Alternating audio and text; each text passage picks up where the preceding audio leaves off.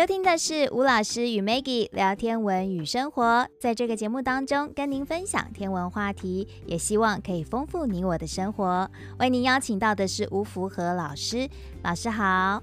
主持人好，观众朋友大家好。对，今天要来分享的是十月份的天象话题喽。没错，秋天的感觉越来越浓了。嗯，那秋高气爽是看星星的一个好季节哈，所以我们在十月开始的时候，先来分享一下十月的一些天象。嗯，那当然首先要来跟各位分享一下五大行星的位置，因为前几天木星冲嘛，对，那木星是这几十年来最靠近的一次啊。嗯，在上一次的时候，我们就有跟各位分享过，九月二十七号是木星冲，嗯，木星靠得很近，而且现在很亮啊，真的很亮。亮。对，各位可以抬起头来看看它。嗯，目前木星是在双鱼座。嗯，所以你看到木星，大概就是看到双鱼座，哦、就是双鱼座那个位置。可是双鱼座本身没有什么太亮的星星，哦，它只有那一颗外平七稍微亮一点。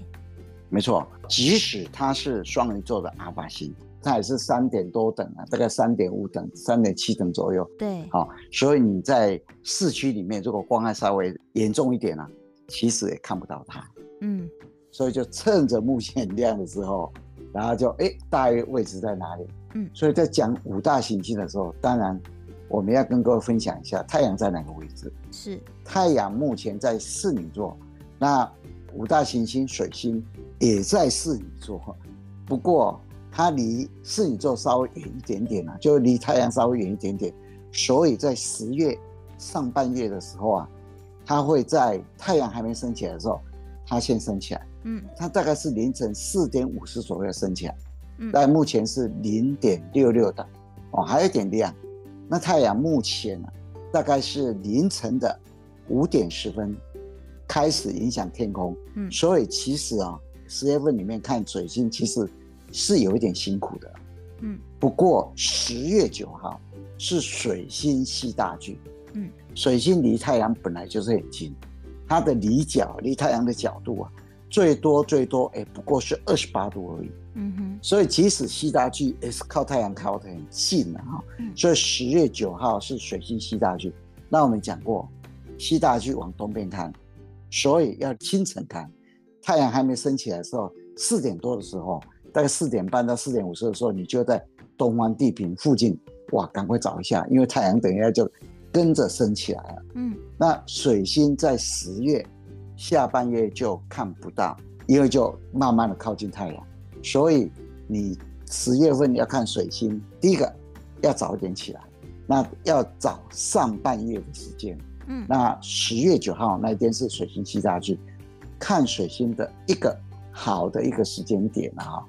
对，因为水星本身就不容易观测嘛，嗯，连哥白尼要用资料的时候都用别人观测的资料，你就知道水星很难观测，嗯，那接下来当然就金星，不过金星啊，它离太阳真的太近了，嗯，所以在十月份里面呢，啊，你看不到金星，还是看不到，还是看不到，看不到，因为它也在侍女座，金星也在侍女座，但是啊，在侍女座的位置就靠太阳，靠得很近，嗯。所以啊，现在有三个天体啊，就是我们太阳系啊的三个天体挤在侍女座那边呢。嗯，太阳、水星、金星啊，是全部挤在那个侍女座那个位置哈。那当然就火星，火星的可看性哦越来越高。嗯，因为火星今年小接近，对，今年小接近，目前在金牛座。嗯，晚上大概九点半到九点四十之间会升起来。现在是负零点六七等，嗯，我前几天才看过它，就觉得，哎、欸，哇，真的越来越红。那到了十二月的时候，最接近的时候啊，那当然那时候会更红了哈。所以现在看火星啊，越来越容易看了，而且感觉会越来越明显。嗯，那刚刚有讲过木星嘛哈？对，木星目前在双鱼座，大概太阳下山以后，你大概就可以看到它。在东偏南的天空，对，东偏南的天空，现在将近负三等哦，负二点八等哦，真的好亮，超亮的。嗯，不过十月九号那一天哦，你如果朝南看的话，嗯，月亮的北方，它的北方一点点靠得很近哦，木星就在它的上面。哦，十月九号是木星合月，那木星啊，凌晨四点十分左右，嗯，它就会下山。所以十月份里面看木星，真的很棒。哎，谈完木星以后，当然我们要看一下土星。嗯，土星一样在摩羯座。那你会觉得很奇怪啊，为什么土星一直在摩羯座？哎，地球绕着太阳转一圈，一年啊，三百六十五天。是土星哦，它要二十九点五乘以三百六十五天呢。嗯，绕着太阳转一圈要将近三十年。嗯，它跑很慢。所以啊，它在一个星座都待很久。它目前在摩羯座。对，太阳一下山，你就可以看到它。嗯，那凌晨一点，它就下山了。它现在越来越早下山了。哦。不过十月还是看土星很棒的季节。那十月份里面呢、啊，嗯，有一个就是在十二月以前的一个比较重要的流星雨啊，叫猎户座流星雨。哦。哇，这个猎户座流星雨以前我还在天文的时候啊，办活动的时候，十月份都有会办一个市民，大部分都会选择有机会看到这个流星雨的时候，嗯，因为猎户座流星雨啊，它发生的时间是落在十月二号到十一月七号，那极大期通常都落在十月的二十一到二十二号之间，嗯，那今年它是落在十月二十一号，嗯哼，那一天农历二十六。嗯，月亮已经快看不到了。对，而且那天是礼拜五。嗯，要看这个流星雨，感觉还不错。嗯，那猎户座本身哦，它晚上十点升起来，正东方升起来。哦，你要看这个流星雨啊，不要太早去看，你大概十点以后再去看。十一二点更好。对，那它的预测值啊，嗯，最高的时候大概二十颗。不过以我的经验啊，它的变化还蛮大的。有一年哦。我就看到一个小时七十几颗，哇，真的，嗯，那那一年啊，那一年刚好也办市民，嗯，真的是出乎意料之外哈，嗯，那大家就很嗨，对不对？很嗨，真的，真的，哇，大家。呃，叫声此起彼落，应该就不认真听课了，一直喊流星。哎，对啊，你讲什么？大概他大概忘了，然后就跟他讲，讲课的人呢也是忘了就开始叫，就这样子。懂不懂？流星。对，反正看到流星本来就长这样子嘛。不过猎户座流星雨它的母体就是鼎鼎大名的哈雷彗星。哦，它是。哈雷彗星创造出来，嗯，那哈雷彗星呢、啊？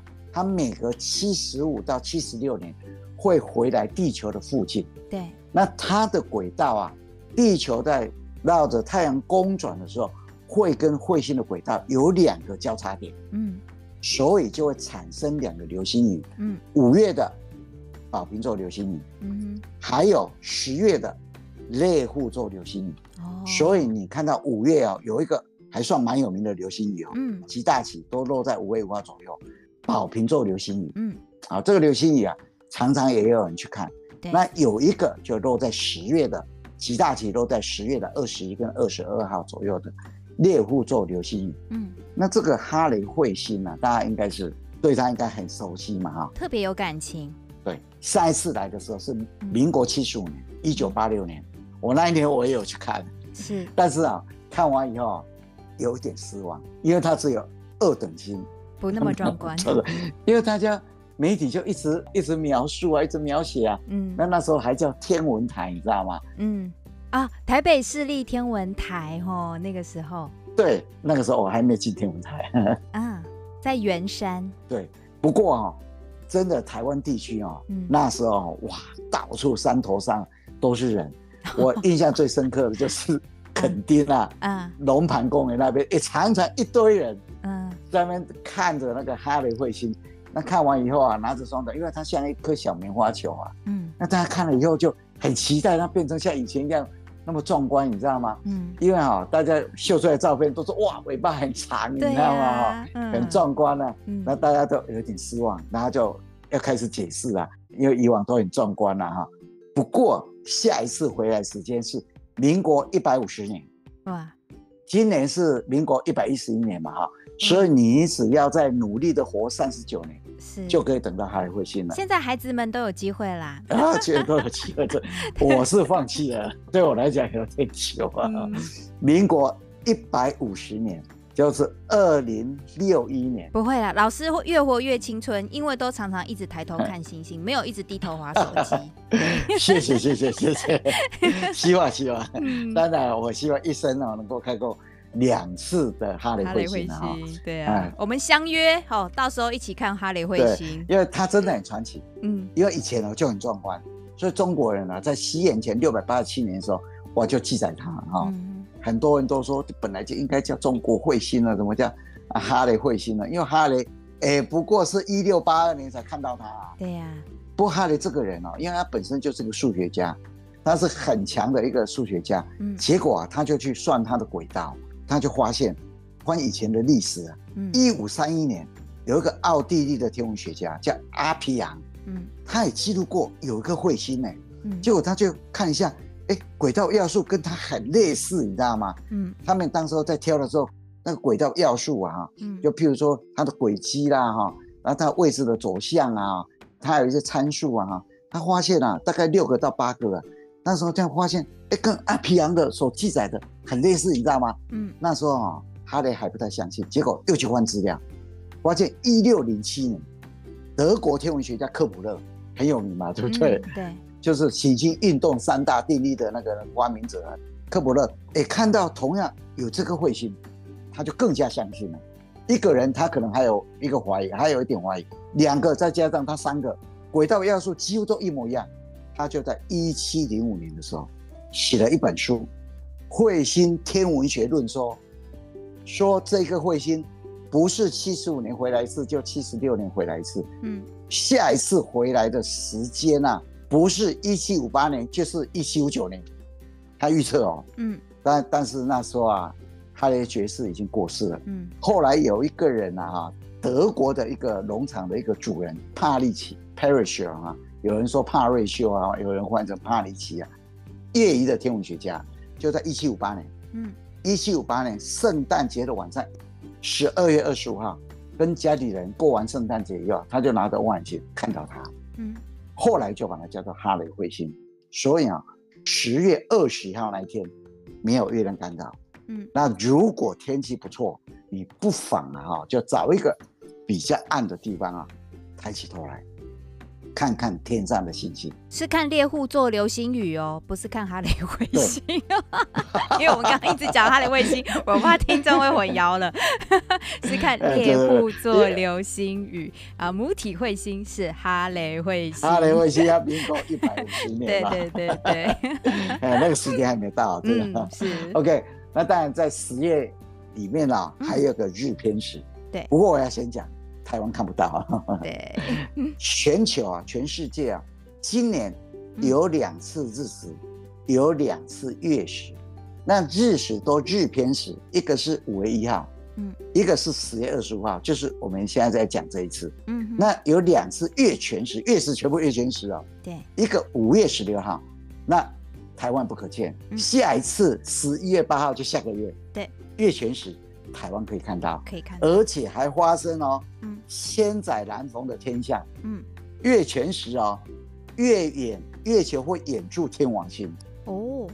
从西元一千六百年以来啊，嗯、台湾地区从来没看过月球月全食的时候掩行星的没有，嗯，而且天王星你从来没看过啊，所以啊，我们在下个月的时候会跟各位分享，嗯，因为天王星五点六等啊，那时候刚好是冲的附近，十一月九号。天王星冲，嗯，那天王星冲代表天王星会看起来很亮，即使很亮，也五点六等。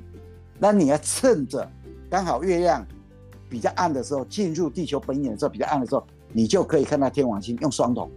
哦，那要什么时候看？在哪个位置看？对啊，我们十一月的时候会跟各位分享啊，在哪个位置，然后大概什么时间看？OK，那你就可以看到，哎，不用很大的望远镜了，就一般的双筒望远镜就有机会看到。哇！这个期待，对，我们等待十一月，等待十一月哈。OK，那这个日偏食啊，只是跟各位分享一下了哈。是，台湾看不到。十月二十五号日偏食，台湾不可见。哎，可以看到的大概欧洲吧，嗯东非吧，中亚吧，印度吧看得到。OK，但是台湾看不到，我们就期待十一月的月全食。嗯，那当然啊，要跟各位分享一下十月的节气。嗯，十月八号寒露，十月二十三号霜降。嗯，元朝的时候有一个学者叫吴承，嗯，他编了《月令七十二候集解》。他曾经讲说，九月节，当然这是讲农历嘛，对，现在十月了，九月这是农历。嗯，九月节，露气寒冷，将凝结也。啊，这个是文言文嘛，嗯，因为实在是太冷了，所以露气啊开始凝结。嗯，通常寒露哈落在国历的十月七号到十月八号之间。嗯，二十四节气的第十七个节气嘛，那今年呢刚好落在十月八号，那。寒露的意思啊，就是这时候啊，寒气啊就更加的比白露的时候那时候更冷。嗯，所以原来啊结在那个叶子上面或地面上的露水啊，嗯，开始凝结成霜，而且越来越多。嗯，所以这个时候啊，就从凉爽要进入冷了。哦，吴承他编的《月令七十二候集解》里面呢，他说寒露分成三个物候状况，第一个鸿雁来宾。嗯。鸿雁就比较大的燕子啊，因为天气转冷，嗯、所以他们南迁，要来南方，对，他要来避寒。那这个宾呢，就是宾客的宾。嗯，不过有很多种解释啊，说这个宾啊，跟三点水的宾啊是可以一起用的，哦、所以这些冬候鸟会来到海边，哦、海边啊，水边，海边，水边，对对对。嗯、但是另外一个解释，他说哈、啊。在这个季节里面啊，会有秋天刚开始的时候，会有一批先来，对，所以一批先来好像就变成主要的客人，嗯，那在秋末的时候还会来一批，嗯，就变成来做客一样，所以那个叫宾啊，所以鸿雁来宾啊，他们有不同的解释，不过都一样，就是冬候鸟要到南方来避寒了哈。这么说来，我们也是要期待啊，刚好寒露前后。在寒露之后吧，我们国庆鸟赏鸟的季节就来了。没错，嗯，去垦丁的那边的著名讲说哈，嗯，霜降以前你就要看国庆鸟，那国庆鸟在霜降以后就不会再来了。所以呢我看到这些候鸟也会看天气状，也看节气的，真的。嗯嗯。那在寒露里面呢，第二个物候状况就是雀入水为蛤。嗯，因为以前的人呢，发现了。在这个节气里面呢、啊，这种雀鸟突然不见了，本来在那边喝水的，以为他们跑到水里面去了。嗯，但是有一种蛤蜊啊，因为那个条纹很像雀鸟的那个条纹，身上条纹一样，所以他们以为这个雀鸟啊突然不见，是跑到水里面，蛤蜊就出现了，就这样子。嗯，嗯，所以他们就物候状况叫雀入水为蛤。嗯，很有想象力。那第三个物候状况，菊有黄华。菊花的菊，黄色的黄，华就很华丽。也就是说，这时候菊花盛开哈，嗯、所以在寒露里面有三个物候状况：鸿雁来宾，雀入水为蛤，还有菊有黄华。嗯、寒露里面跟各位分享这个节气。对那当然了，霜降就不一样了。嗯，十月二十三号霜降。嗯哼，二十四节气第十八个节气。嗯，通常都落在十月二二。二三二四，那今年呢、哦，落在十月二十三号，嗯，也是秋季的最后一个节气，嗯，天气由凉转冷，嗯，月令七十二候集解里面呢、哦，就记载就九月中啊，气数而凝会凝结，然后露结为霜哈，大概这时候就要看霜就很容易了啊，嗯，所谓霜降哦，你不要以为霜是降下来的，对，霜降其实啊。它是一个形容，一个概念，因为霜是冷了以后，那个露水会结成意印的嘛，啊，这个叫霜麻，一个节气的概念，所以它不是一直掉下来。在这个季节里面，几乎就没有台风。不过当然现在气候异常嘛，对，现在十月、十一月还有台风。所以以前啊，台湾有一个谚语啊，嗯，高尾胎。无人灾，九月台无人知。嗯，啊，但那个高尾应该是农历嘛，吼，也是农历的九月。农历高尾，国历就是十月。嗯，所以啊，也可以说到了国历十月，农历九月的时候，其实台风就很很少。嗯，但是如果真的来，那就严重。为什么？因为大家以为没有台风，所以防备会松散。嗯，那在霜降里面，当然也有三个屋祸状况。嗯，第一个豺乃祭兽，就豺狼野豹那个哈，豺狼的豺，对，祭拜的祭，那野兽的兽，豺乃祭兽，也就是说，他们这些动物啊，呃，要过冬，所以要准备过冬的粮食。嗯、那把他们抓回来的动物啊，捕捉到的动物啊，然后先把它摆好。嗯，所以这个感觉很像人在祭拜天一样。嗯，那第二个物祸状况就是草木黄落，也就是说这时候啊，草木已经枯萎了，啊变黄了，落下来，所以这个很容易理解。嗯，那第三个物祸状况就蛰虫咸腐，蛰就是一个折断的折，下面一个虫字，这是小昆虫的意思。那蛰虫就是小昆虫的意思，咸就多啊，咸阳的那个咸就大家都这样子，嗯、也就是说要会冬眠的动物啊，就赶快进入冬眠了、啊。那这时候因为很冷嘛，啊啊，所以啊，大概就活动性也变很低啊，所以在霜降里面呢、啊，有三个物候状况：第一个豺乃祭兽，第二个草木黄落，第三个蛰虫咸腐。那霜降毕竟它是很不一样的一个转换了哈，像李商隐就在霜降的时候写写了一首好诗啊，呃叫做霜月，就有霜的日子，然后又有月亮，我感觉心情特别不一样啊。初闻争焰已无蝉，百尺楼兰水接天，青女素娥俱奈能，月中霜里。堕婵娟，嗯，啊，我们来看一下这首诗啊，哈，初闻争焰已无蝉，初闻就是刚开始看到跟听到啊，争焰，争就争睡的争啊，争焰就是迁徙的燕啊，这就就看到燕哇一直在迁徙，已无蝉，听不到蝉叫声了，因为很冷，又就没有蝉叫声了，百尺楼兰水接天，也就是说很高的楼啊。一看下去以后，哇，因为天气很冷啊，然后都是霜啊，白茫茫一片，就感觉好像远处的水跟天空是接在一起的一样。嗯，青女素娥俱奈能，那青女就是主管霜雪的一个女神，素娥就是嫦娥。嗯，俱俱就是全部的意思啊。那青女她管霜雪的一个女神啊，那素娥就嫦娥。啊，嫦娥住在月亮上也是很冷，所以他们两个都不怕冷的，嗯、真的。所以青女素娥俱奈能，月中霜里堕婵娟，整个大地都是霜啊，然后又有月亮啊，嗯、然后他们两个人在那边比哪一个人比较娇美嘛。嗯，所以月中霜里堕婵娟。那李商隐在霜降就写了一首很棒的诗，叫《霜月》。嗯、中国的诗人呢、哦。在每个季节转换的时候，他都有不同的感慨啊。那我们就要用这首诗啊，稍微来跟各位分享一下。嗯，在这个节气里面呢、啊，有两个很重要的民俗。